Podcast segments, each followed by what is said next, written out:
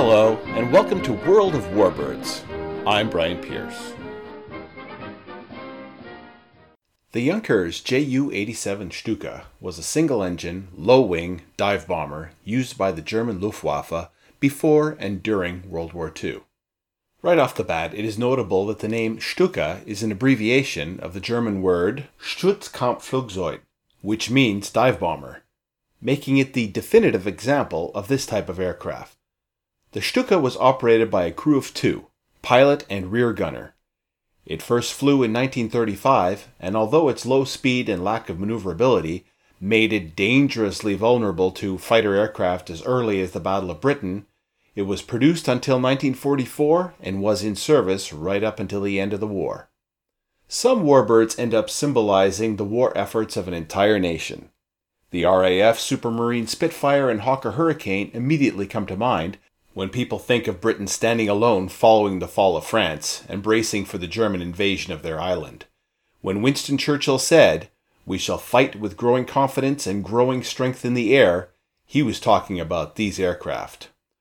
Over in the Pacific theater, when people think about the rapid expansion and early victories of the Empire of Japan, the Mitsubishi Zero easily comes to mind.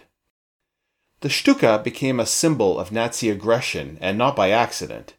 It was easily recognizable by its inverted gull wings, fixed and spatted undercarriage, and famous, or infamous, Jericho trumpets wailing siren, which was used during ground attacks as a psychological weapon. It was also distinct in its style of attack. This airplane just didn't fly over you to deliver its weapons. It flew over and then dove down right on top of you. It was a major propaganda symbol of Nazi air power during the Blitzkrieg period of nineteen thirty-nine to nineteen forty-two, and was designed primarily for that kind of war. Quick tactical victories following surprise attacks, where air supremacy had been attained. But why dive bombing, which involves the ultra-aggressive maneuver of flying over, then rolling, pointing the aircraft directly at the target, and then releasing the bombs? Why not just drop the bombs from level flight when you're over the target? Turns out that level bombing is actually a very difficult thing to do with any accuracy. When the bomb is released from level flight, it initially travels along with the bomber's velocity, however, immediately begins to slow down due to drag. At the same time, the force of gravity accelerates the bomb downwards, resulting in what is called a pseudo-parabolic trajectory. Solving the problem of when and where to actually release one's bombs is thus a very complicated mathematical problem to work out, especially if this calculation is being performed by the same man who is flying the plane, navigating to and from the target, communicating on the radio, and trying to avoid being shot down by enemy fighters in ground fire. Some method was required to cut down on the workload. A calculating bomb sight, such as the American Norden, or the British Mark sixteen, was great, but you needed another man to operate it, the bombardier. Charts or tables that had range and altitude data already calculated were good, but any change in setup would require consulting the charts or tables again. However, dive bombing solves all these problems by eliminating the complicated horizontal component of the equation. The bomber flies overhead, rolls, and then dives straight down on top of the target. With nothing left but the vertical component of the attack, the accuracy, compared to horizontal bombing, increases exponentially. All that is required is for the pilot to point the nose of the aircraft at the target using a very simple sight, dive as long as his nerve would hold, and then release the bombs. Although dive bombing solves many problems, it created others. Dive bombing was first used in an ad hoc fashion by pilots during World War One. The British Royal Flying Corps also experimented and practiced the technique on the bombing range. However, the wood, fabric, and piano wire aircraft of the time were simply too frail to survive the G-forces that were imposed on the aircraft following the release of the bombs during the pullout. An aircraft that was to be dedicated to this type of attack would need to be built to survive its rigors. Hermann Pohlmann had been a bomber pilot for the German Air Force during the First World War. By nineteen twenty-eight, Pohlmann was an aircraft designer at the Junkers Aircraft Company. There, amongst other projects, he worked on an aircraft called the K forty-seven. This was a single-engine, two-seat aircraft with tandem open cockpits, fixed landing gear, and twin tails. It was notable to be the first Junkers aircraft with smooth and not corrugated skin. Although initially designed as civilian aircraft, later the type was renamed the A forty-eight and repackaged as a fighter, incidentally with the rear cockpit being turned into a rear gunner's position. Although about twenty A forty-eights were built and some interest was shown in the type by Russia and Japan, it would not seem a great commercial success. The significant thing about the K forty-seven was that it was used for dive bombing experiments and taught Pohlmann invaluable lessons about building dive bombers. The other major figure associated with the development of the Ju eighty-seven was Ernst Udet. Udet had been a fighter ace during World War One with the second highest number of kills after the Red Baron, who was Udet's commander in the famous Flying Circus. Following the war, Udet stayed involved in aviation as a barnstormer and stunt pilot. In the thirties, he joined the Nazi Party and became the director of research and development for the resurgent Luftwaffe.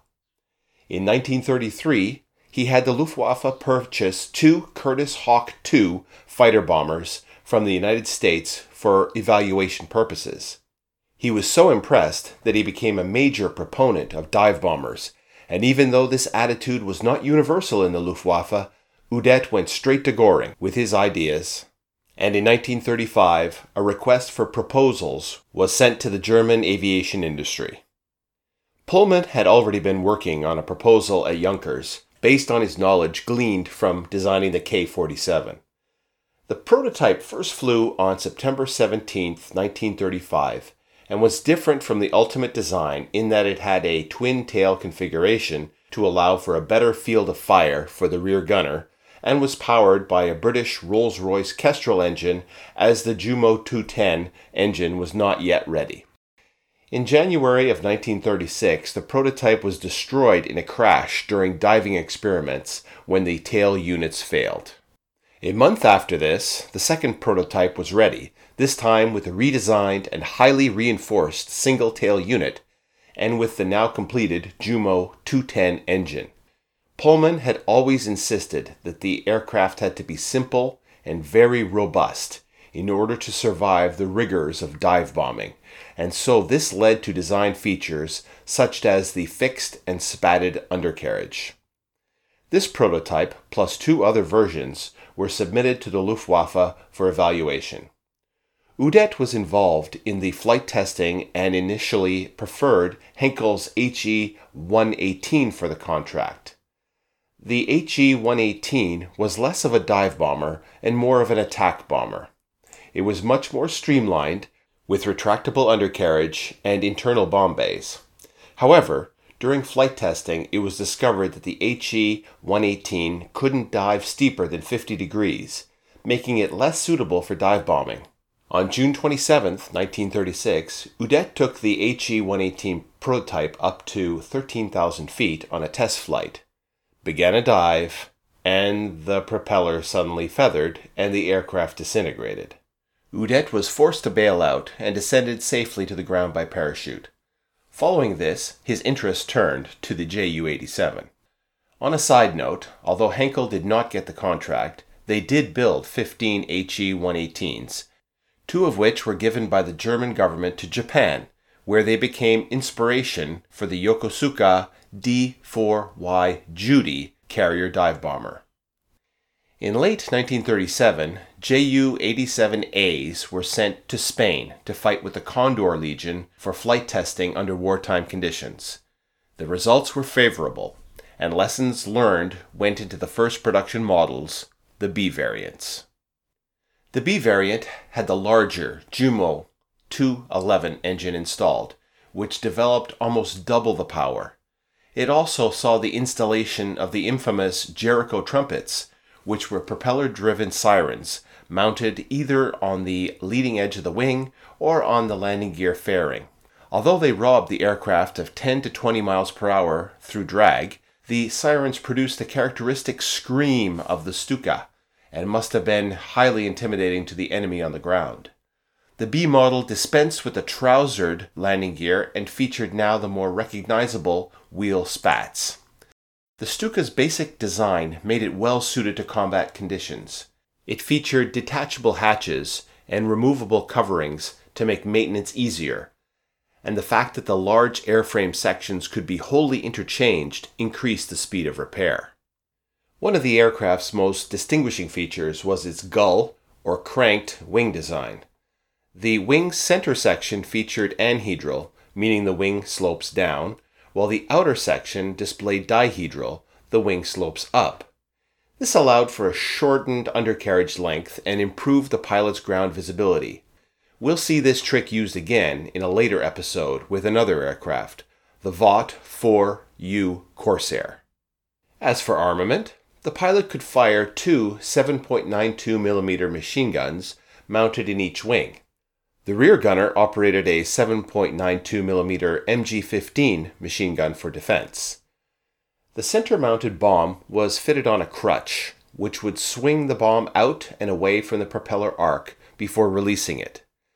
The usual bomb load was a single one thousand one hundred two pound bomb. However, over shorter distances, the Stuka could also carry four one hundred ten pound bombs under the wings as well. two hundred fifty liter, sixty-six gallon, fuel tanks were located in each wing, and fuel was supplied to the engine via electric pump. If the electric pump failed, fuel could also be supplied with a hand pump. So, what was it like to attack a target with a Stuka? First, approaching the target at around fifteen thousand feet, the cockpit visibility was excellent, with the glazed canopy coming all the way down to the pilot's elbow level. There was a bomb sight window in the floor to allow the pilot to see straight down at the ground below. Locating the target, the pilot would then begin initiating a list of ten actions that had to be performed before the dive commenced.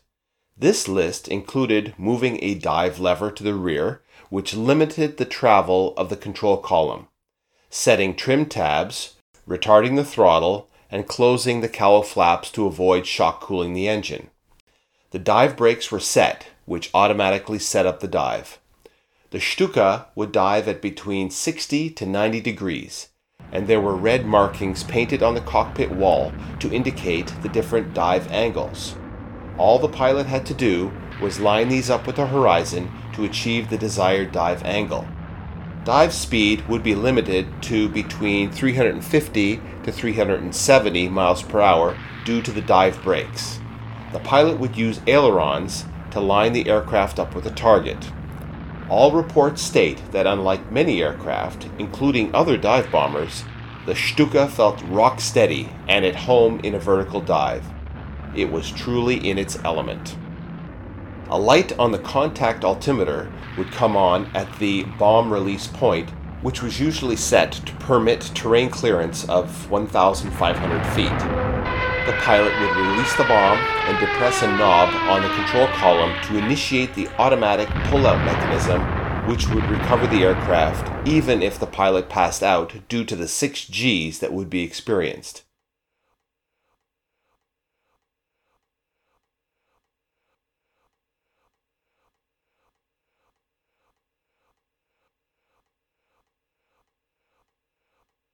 Once level flight was reattained, the dive brakes would be retracted, propeller and throttle set to climb, and the coolant flaps opened to prevent overheating.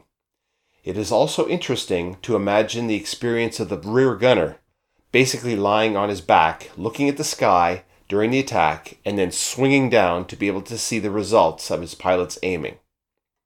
The stresses on the pilot during the pullout were considerable. During high G-force maneuvers, blood runs out of the brain and into the lower extremities of the body. Most pilots would suffer at least grayout, which they would call seeing stars. During this time, they would be conscious, but blind. Sustained G-forces would lead to blacking out, which would only end with the cessation of the G-forces. Once the B series went into production in nineteen thirty-seven, all earlier A models were transferred to training units. Experience in the Spanish Civil War had shown that the A models were underpowered and couldn't even carry a full bomb load unless the rear gunner was left back at base. Once production was ramped up, Junkers was producing sixty B models per month, and at the outbreak of World War Two, the Luftwaffe had over three hundred thirty Stukas on hand.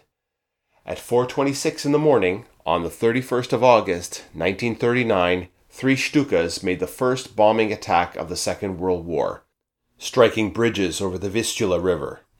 During the Polish campaign, the Stuka performed admirably, destroying naval and air targets and ruthlessly attacking infantry with fragmentation bombs that caused appalling casualties and led to demoralization and eventual surrender. As with most successful warbirds, the demands of combat led to extensive experimentation with multiple variants of the Ju eighty-seven. There was a tropical version with sand filters, and skis could be fitted for operation on snow. The Ju eighty-seven C variant was a navalized version, which was intended as both a dive and torpedo bomber. It featured a tailhook, folding wings, and other changes for seaboard use. However, the Graf Zeppelin aircraft carrier was never completed to allow its deployment. Although the Ju eighty-seven was always intended as a short-range tactical weapon, the Ju eighty-seven R was an extended-range version with provisions for drop tanks, and arrived in time for use in the Norwegian campaign. The Norwegian destroyer Ager, the French destroyer Bison, and the British destroyer Afridi were all sunk by Stukas.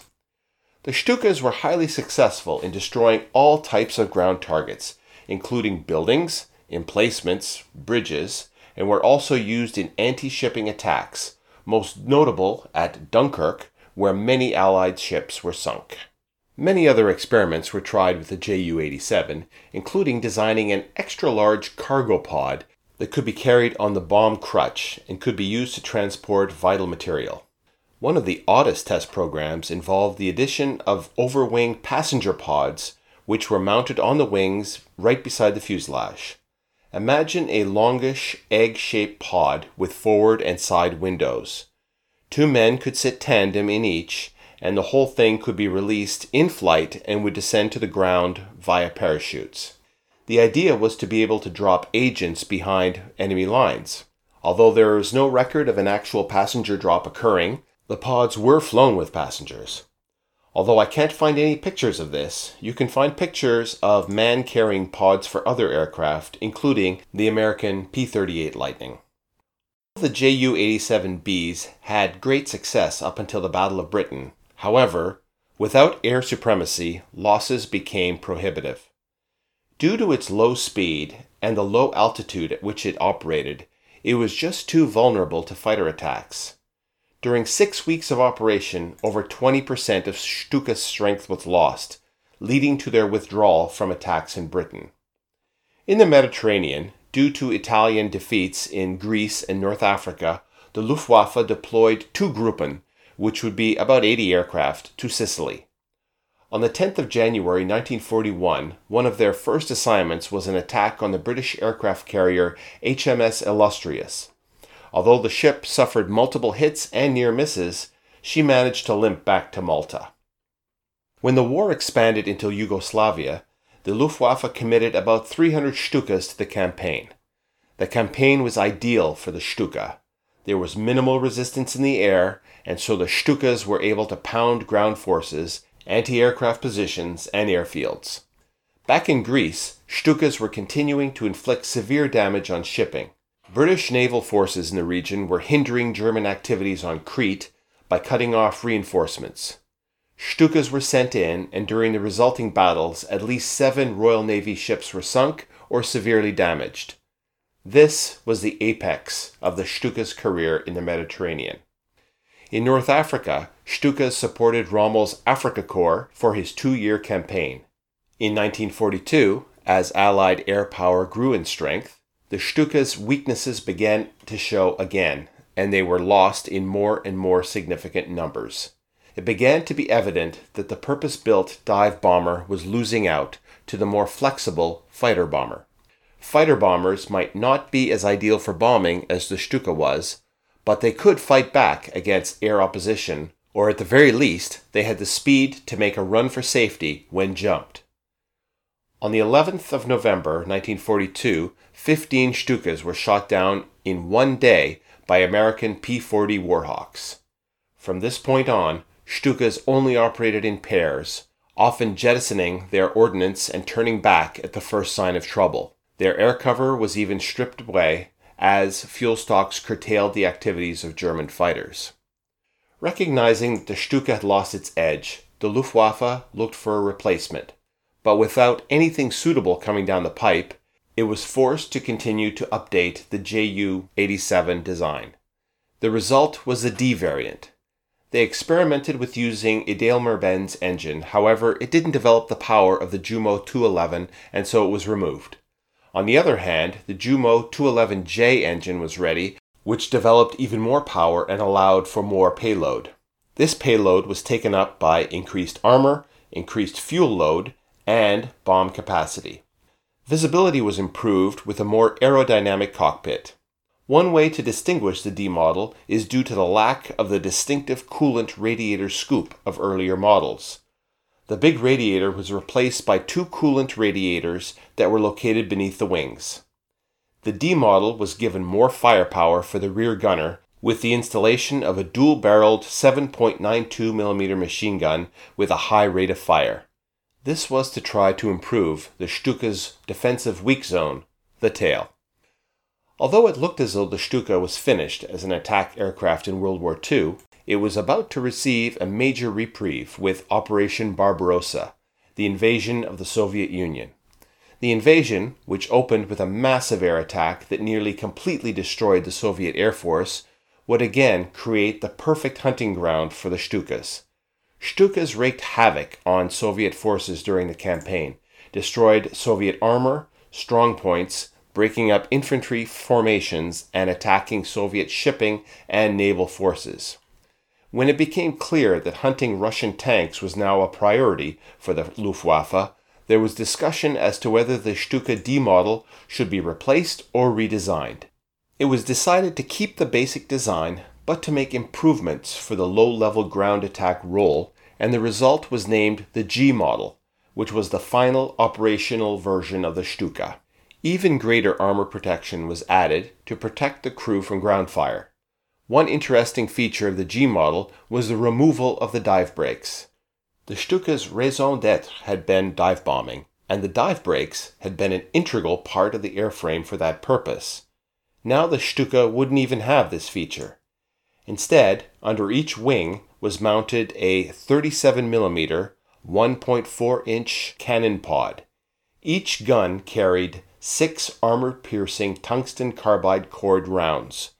The nickname for this type of Stuka was Cannonvogel, or Cannon Bird. Interestingly enough, the G model would be an inspiration for the much later tank-killing American A ten Thunderbolt two, also known affectionately as the Warthog. In the first days of Barbarossa, the Luftwaffe destroyed multiple thousands of Soviet aircraft and assured air supremacy. With this air supremacy, the Stukas were free to do their worst, knocking out hundreds of vehicles and trains. Perhaps the high watermark of the Stukas in Russia was the Battle of Stalingrad, where Stukas flew thousands of sorties against Russian forces. These aircraft were able to do horrific damage from above, but neither they nor the Wehrmacht forces were able to stop the Russians.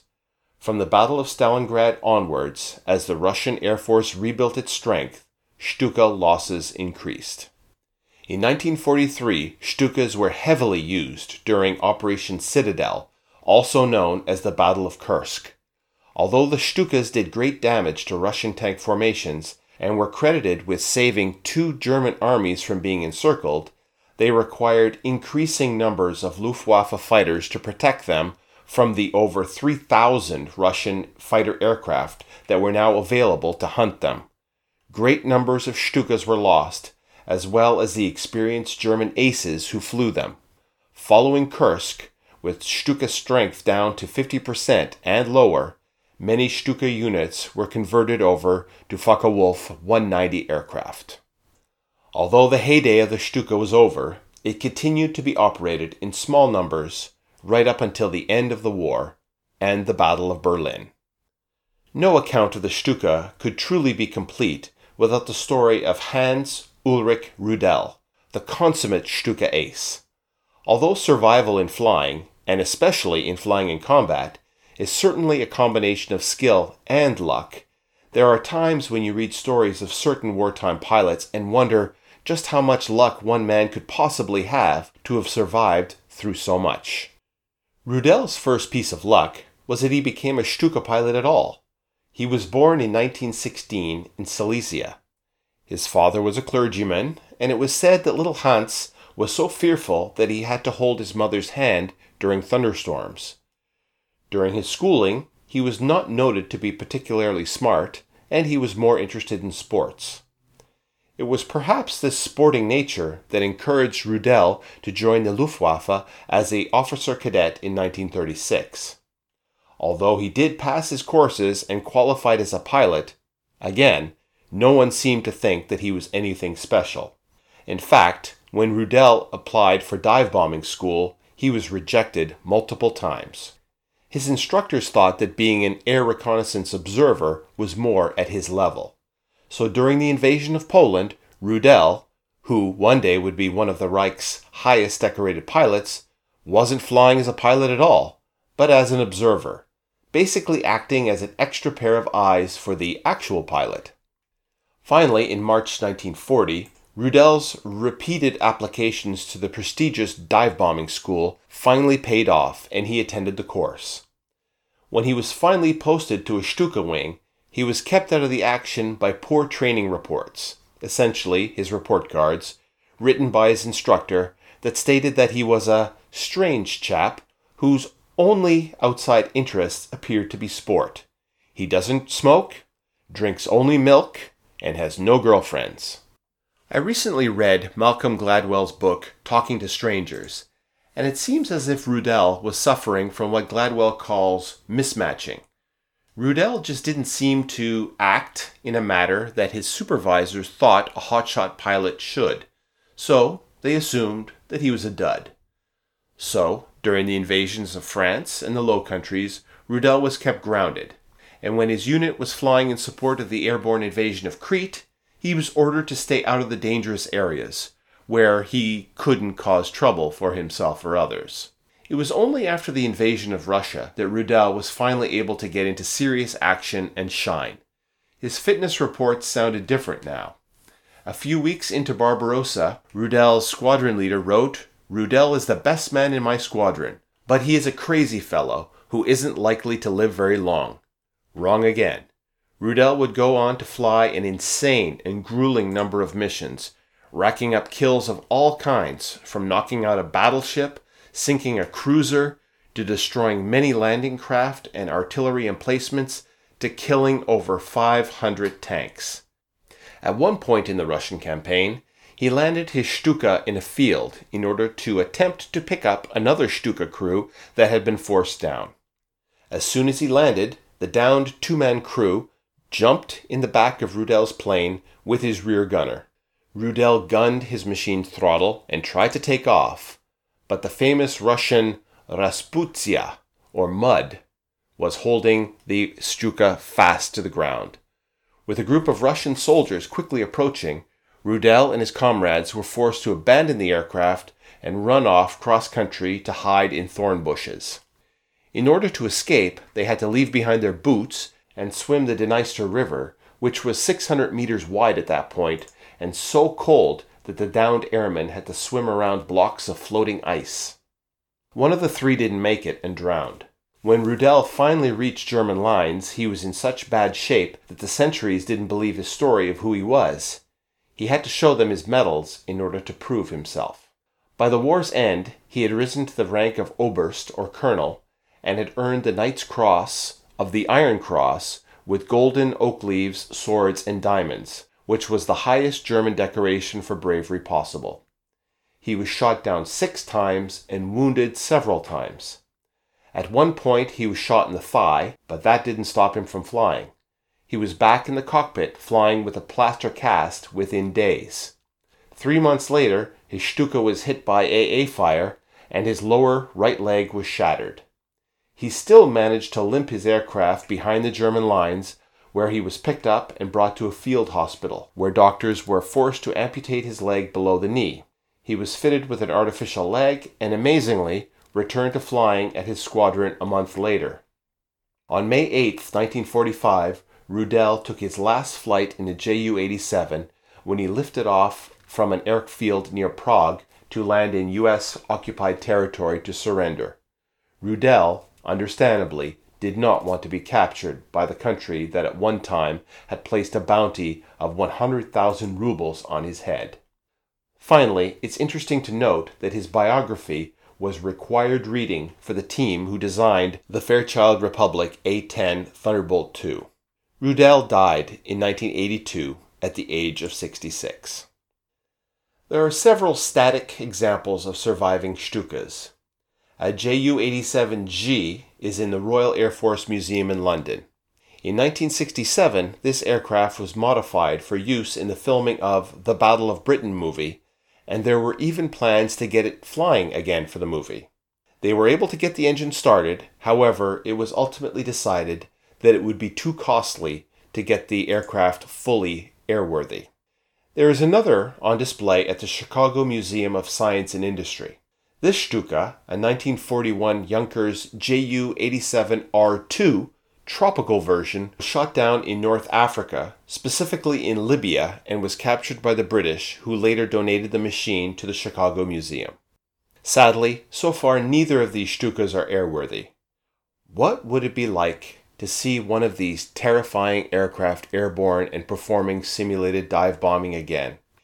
It seems our only hope right now is the J U eighty-seven R four being restored by the Flying Heritage and Combat Armor Museum in Everett, Washington.